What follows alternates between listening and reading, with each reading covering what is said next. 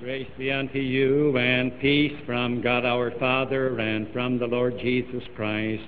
Amen. Good morning, dear friends in Christ Jesus.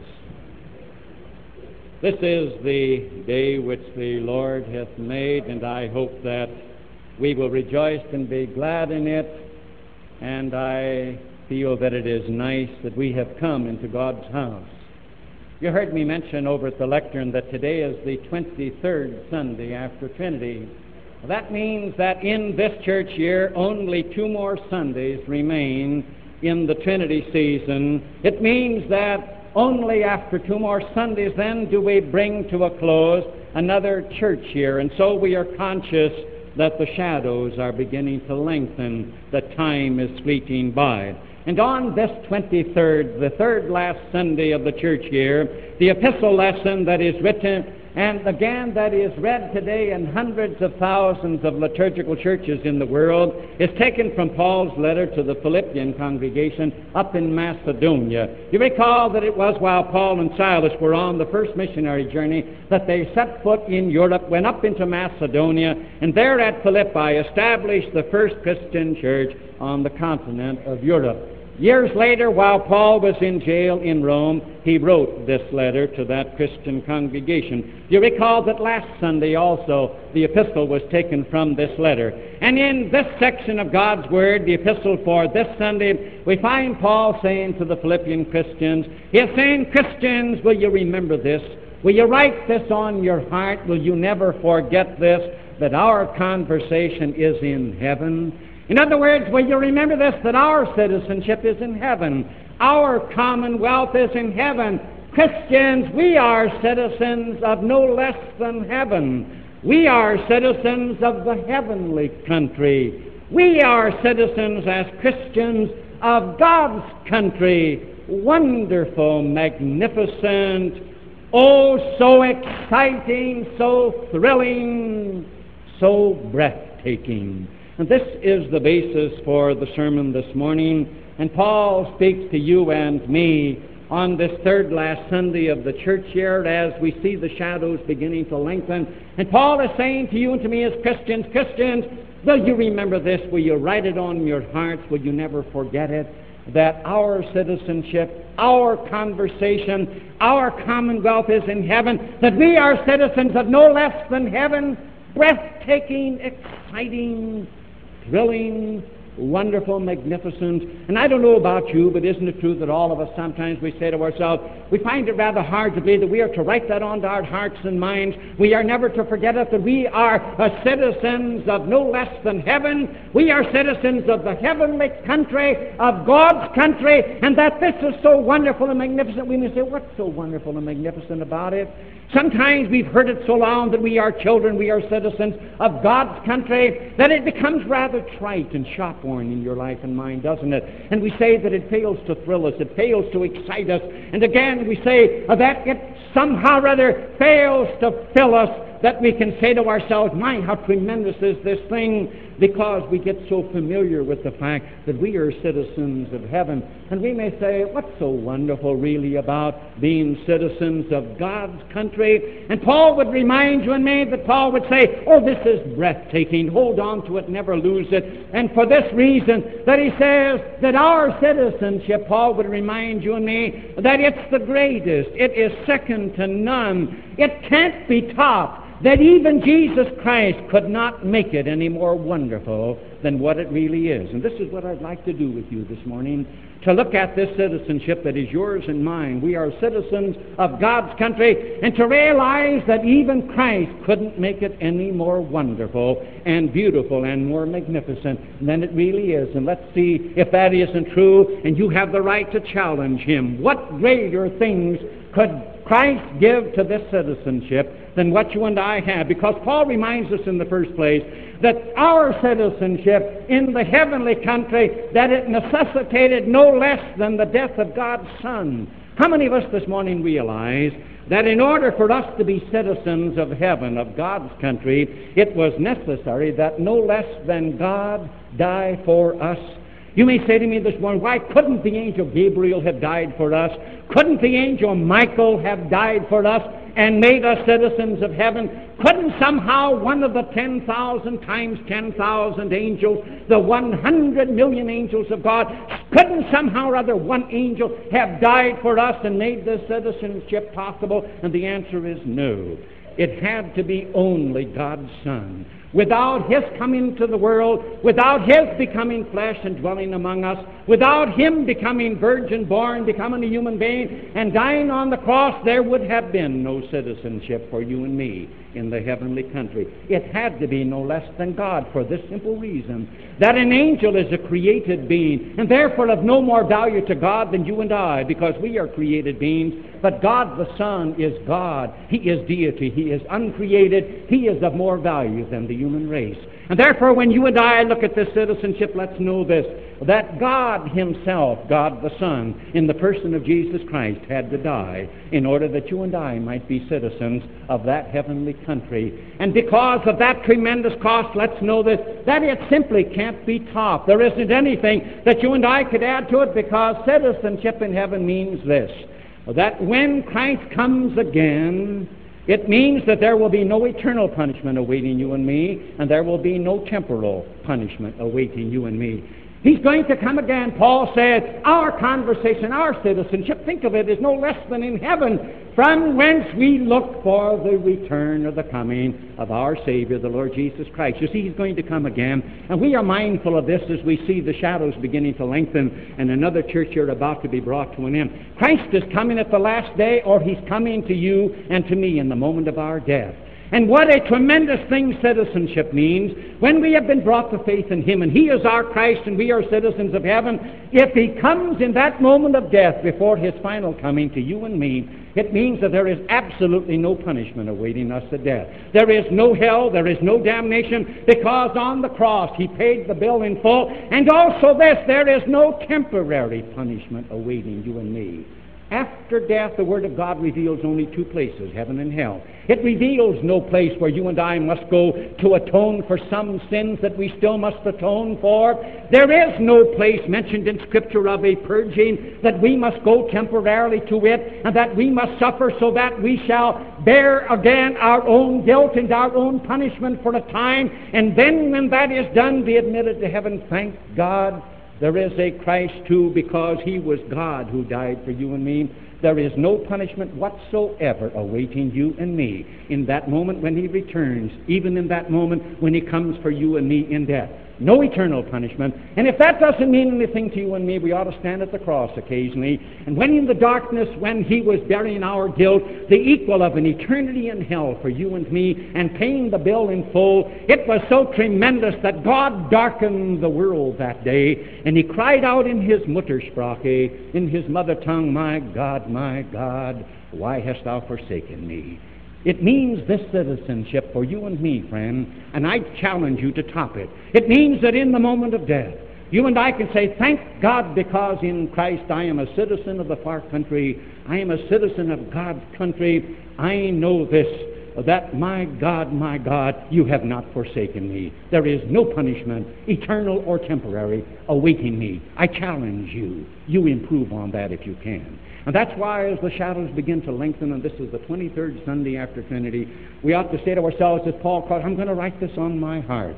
I'm going to say to myself every day that I am a citizen of no less than heaven, that my conversation, my citizenship, my commonwealth is in heaven, that I am a citizen of God's country. I am a citizen of the heavenly country. And then we will be determined to look within ourselves and to probe and to say, am I sure, am I certain that I am a citizen of God's country? Oh, to be sure. We say to ourselves, how can I be sure? Does God really forgive me my sins? I wonder how many times even the Apostle Paul said to himself, when he looked back on his life and he realized that he had persecuted the church, when he said that I am the chief of sinners, I wonder how many times he said to himself, has Christ really forgiven me? Am I really a citizen of heaven? Am I really again one who has been brought through faith in Him? And I am sure that there was a tremendous comfort that came to him, the comfort of Holy Communion. I wonder if we realize today But when we probe and we say, am I certain that God has forgiven me? That again, when I look back in my life and there are things that I find so hard to forgive myself, can I be sure that I have been forgiven and that citizenship in heaven is mine? I don't know of any greater comfort than Holy Communion, because time and time Jesus says, do this as oft as you drink it in remembrance of me. And as long as the world stands, there will be Holy Communion. And it's meant again to bring the assurance that Christ has forgiven you and me. Because in communion, by means of lowly bread and wine, it communicates to us Christ's body and blood. That's the body and the blood of God the Son, the body and the blood that was given in death on the cross. And Jesus says, because you receive bread and wine, you may know that you have received my body and blood, those two tremendous erasers that erase from your soul every evidence of guilt and every evidence of punishment. Don't forget this morning there's a sign up for you as regards communion, and that sign is this: no angels allowed. There are no angels. If you're an angel, don't come to communion. Michael and Gabriel, don't come to communion. This is only for sinners, not for angels. If you are a sinner and you long for certainty, I know of no greater certainty than in the Lord's Supper, that you can say as you leave, I receive bread and wine. I know that I got his body and blood. I know that I am forgiven. I know that he has washed my soul whiter than snow. He remembers my sins no more. I know that I can be sure that I, again, have citizenship in that heavenly kingdom. I challenge you. You beat that if you can. Oh, the shadows are lengthening. We're coming to the end of another church year. And again, in the Christian church, Paul would call to you and me. He would say, listen, Uh, write it on your heart and don't ever forget it. Remember it until your dying day, uh, that our conversation is in heaven. We are citizens of no less than heaven. We are citizens of God's country, of the heavenly country. And oh, Paul says that's so breathtaking, that's so exciting, that is so tremendous, it's so thrilling, and all because it just can't be topped. There isn't any citizenship that is comparable. It's second to none. Even Christ couldn't make it any better, because Paul also reminds you and me in the second place that this citizenship of ours in heaven, it necessitates this. It necessitates no less than that Christ continually have complete control over Satan. How many of us realize uh, that Christ must control Satan every millionth of a second, that there cannot be even one millionth of a second, but what Christ is in control of Satan, and if he were not so, that you and I could never retain being a citizen of heaven. If for one millionth of a second Christ would lose control of Satan, Satan, that mean devil, he would simply take you and me and thrust us from Jesus Christ, and he would throw you and me into hell if there was one millionth of a second that Jesus Christ was not in complete control over him. Scripture says he's bound for a thousand years, and the finest explanation of that, in that period of time from the first advent to the second advent of Jesus Christ, Jesus stands in control. And that means that no one shall ever pluck you and me. Satan will never, never be able to pluck you and me out of his hand. He's got the whole wide world in his hand. Don't you ever forget it. And you may say to me this morning, preacher, do you mean to say that Christ is in control when we look out on this world? I certainly mean that he is in control of Satan. I know that this is the time of choice, and if men want to serve Satan, they have that privilege. But I know that he has the power, that all things obey him. Why? He met Satan on the day of his baptism, you recall, and he thrust him away in those temptations and went through Peter, and Peter said, you're not going to die, and Jesus said to him, get thee behind me, Satan. Christ was in control. On the cross, Satan brought his death. Satan did bruise his heel, but Christ crushed his head. Christ became victorious. He arose from the dead. He descended into hell, and we oughtn't to leave that out of our creeds, as some churches are doing. He descended into hell. Why? The first one that saw the living Christ was Satan, the dirty devil. Christ descended into heaven and declared himself alive. I'm alive, Satan, I have conquered. And because his church still stands today, in spite of dungeon, fire, and sword, the fact that his church still stands and the gates of hell shall not prevail against it, I give you that evidence that Jesus Christ is still in complete control of Satan, regardless of how things look in the world. And therefore, this citizenship in heaven means this. He'll never be able, Satan, to take you and me out of the hands of Christ. He will never be able to send persecution in this godless world against you and me that will be greater than you and I can bear, that you and I can always say with Saint Paul, uh, who shall separate us from the love of Christ? Shall tribulation or danger or distress or nakedness or dungeon or fire or sword? He said, for thy sake we are persecuted all the day long. And then Paul said, for I am persuaded that neither death nor life nor angels nor principalities nor powers nor things present, nor things to come, nor height, nor depth, nor any other creature shall be able to separate us from the love of God which is in Christ Jesus. And that means a citizenship, let me tell you, that even Christ couldn't improve upon. It means a citizenship that guarantees you and me that it may not be an easy journey in life till He comes again, but it's going to be a safe one. No temptation shall ever come. When Christ is in control of Satan at all times, never missing for a millionth of a second, no temptation shall ever come to you and me that is greater than we can bear when we turn to Him. That's what it means, the citizenship of heaven. To be a citizen of heaven. To be again, to have our conversation, our citizenship, and our commonwealth in heaven. Let me tell you, it's tremendous. It is absolutely breathtaking. It's exciting. It's thrilling. Because it's second to none. You can't top it, I challenge you. Not an easy journey. We must, through much tribulation, enter the kingdom of God. But let me tell you, when we are citizens of heaven, it's a safe journey.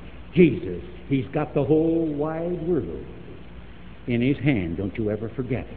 And that ought to mean this, that as the shadows begin to lengthen and we say to ourselves, I'm going to write it on my soul that I am a citizen of no less than heaven, that this means something, that this isn't trite, that this was never become something shop-worn in my life, that I must ever hold it before me, and then shall you and I determine into our life that we're never going to let anything, while we are strangers and pilgrims in this world, to ever mean more to us than our citizenship in heaven. Paul wrote to the Philippians, and he told them, he said, there are some Christians already, he told the Philippians, he said, why, the way they behave themselves and the way they live, he said, why, you'd think that they were enemies to the cross of Christ. He said, they are completely absorbed in the things of this world. Their gods, their belly, all they think about are material things. And again, they glory in their shame, the things that they do that are wrong. And Paul says, but their end is perdition, their end is destruction. And we say to ourselves, I know men say to me, why, I can get along without Jesus Christ. Why, I know you can. Men say, what are you trying to put Jesus Christ and force Him down our necks for?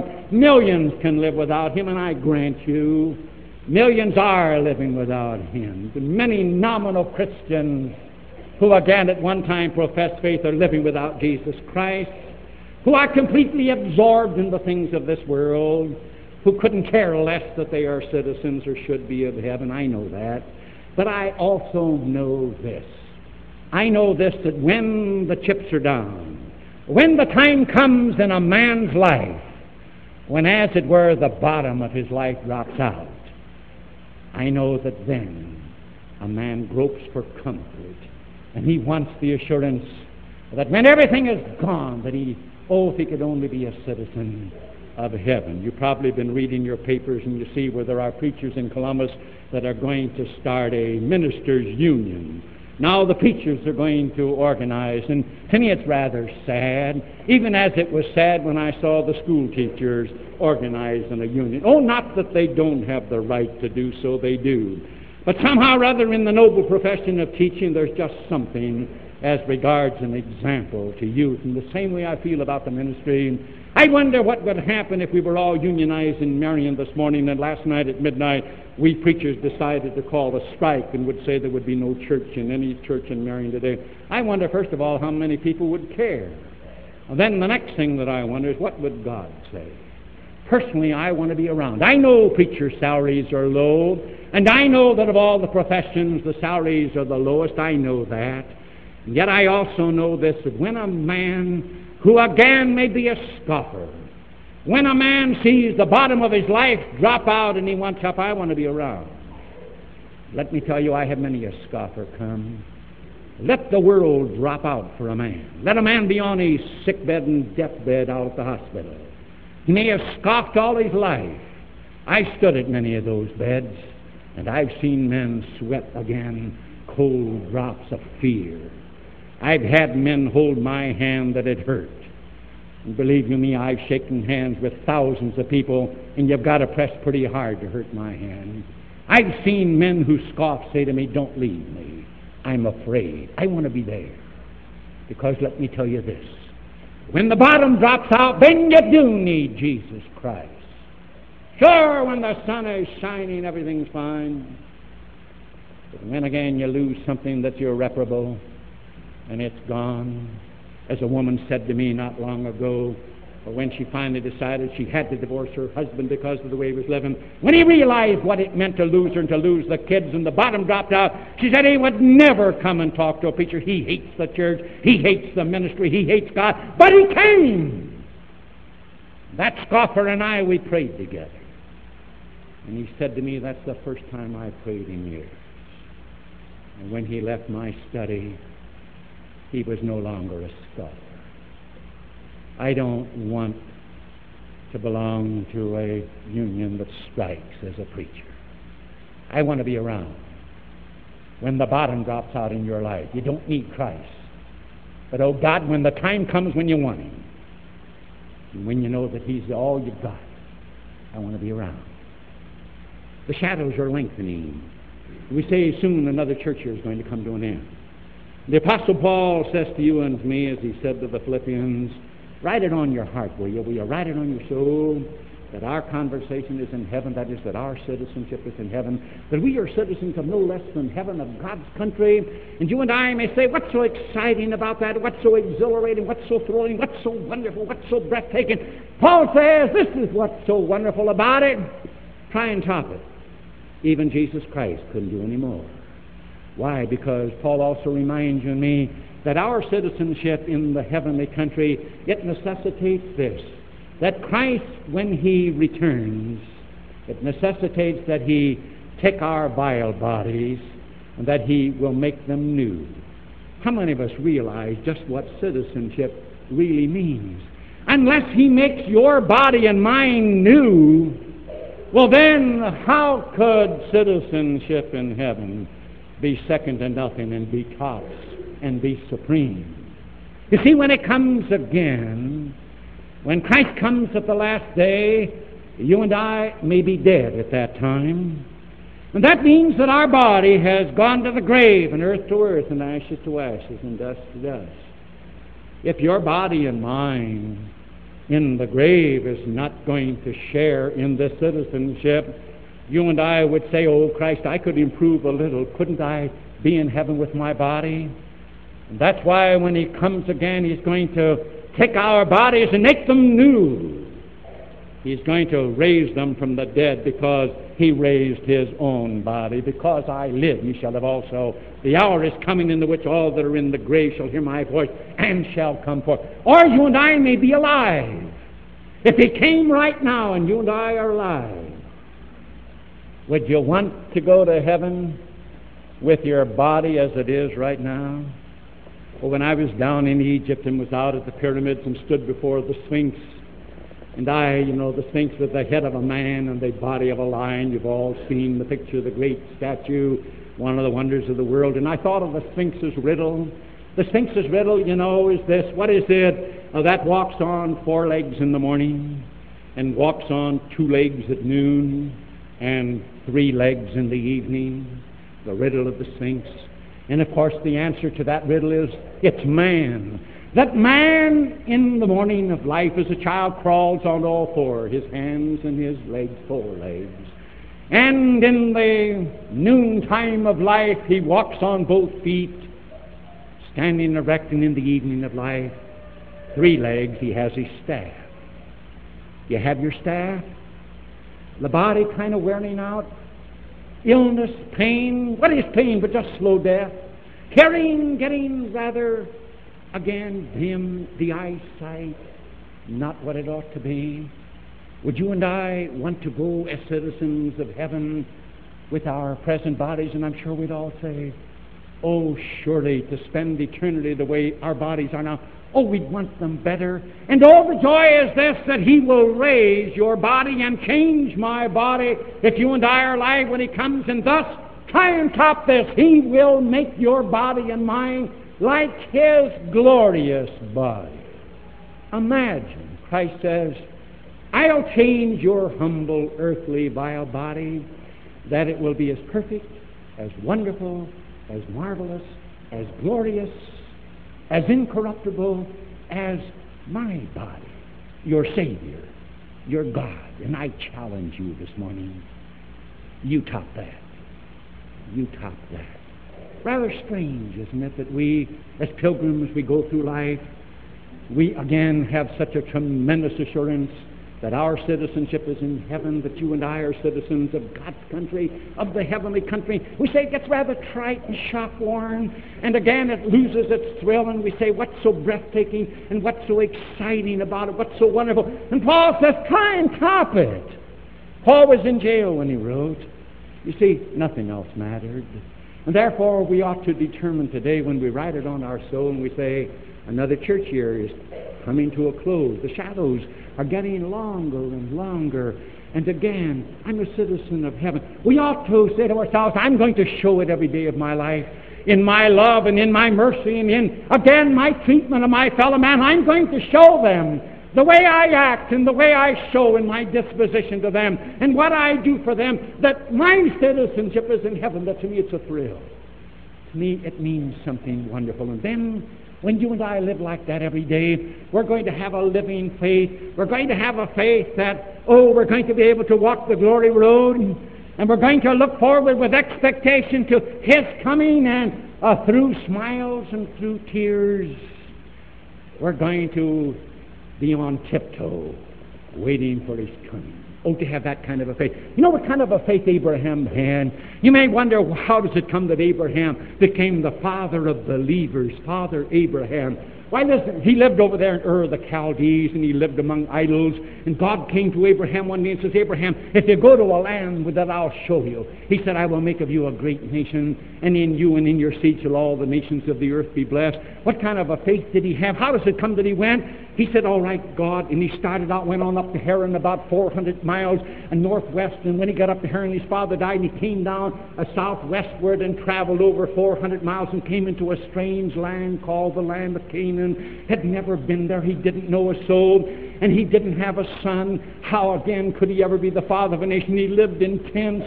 That's all that he had. And finally, when he was a hundred years old and Sarah was ninety, they became parents of a boy, and they named him Isaac. Laughter, they rejoiced. Abraham never saw the day when that land belonged to him, when he was the father of a nation. But what kind of a faith did he have? When you turn to the New Testament, to the book of Hebrews, to the great hall of fame, faith chapter, we are told that this is the kind of a faith he had. The reason why he went and went into that land and he kept on going, because he had a faith that looked for a city that had foundations, whose builder and maker is God. All through it all, Abraham, he had a faraway look. He was looking for the city again. He was looking for the country that had foundations, whose builder and maker was God. Through it all, he was looking for heaven. And that's why he went. He had the kind of a faith. To Abraham, uh, oh, to leave home in tears and to say goodbye forever to his own family and to go, it meant nothing, because he had that faraway look. He looked for that city. In other words, oh, to be with God in that city, that country that has foundations, whose builder and maker is God. And when you and I have that kind of a faith, we can say, what's the difference what comes? I'm a citizen of heaven. And because I'm a citizen of heaven, I'm going to walk the glory road. And there will be smiles and there will be tears. But I'm going to walk it in eager expectation. He's coming again. And then everything is just going to be just right. And oh, you can walk the glory road, and we can sing, beyond the sunset, oh, beyond the sunset, when you get beyond it, oh, blessed morning, oh, what a morning, when with our Savior heaven is begun. Won't it be tremendous? Earth's toiling ended, oh, glorious dawning, oh, that day, oh, beyond the sunset, when day is done. You see, nothing else will matter. With tears or with smiles, why, it's the best. We are citizens of heaven. Oh, blessed morning. That's what it meant to Abraham. Nothing else mattered. When the shadows are lengthening today, nothing else matters in your life and mine. Don't forget, we're citizens of heaven. Yeah, no less than heaven, just beyond the sunset. Don't you see? Amen. The peace of God, which passeth all human understanding, keep and unite your hearts and minds in Christ Jesus unto life everlasting.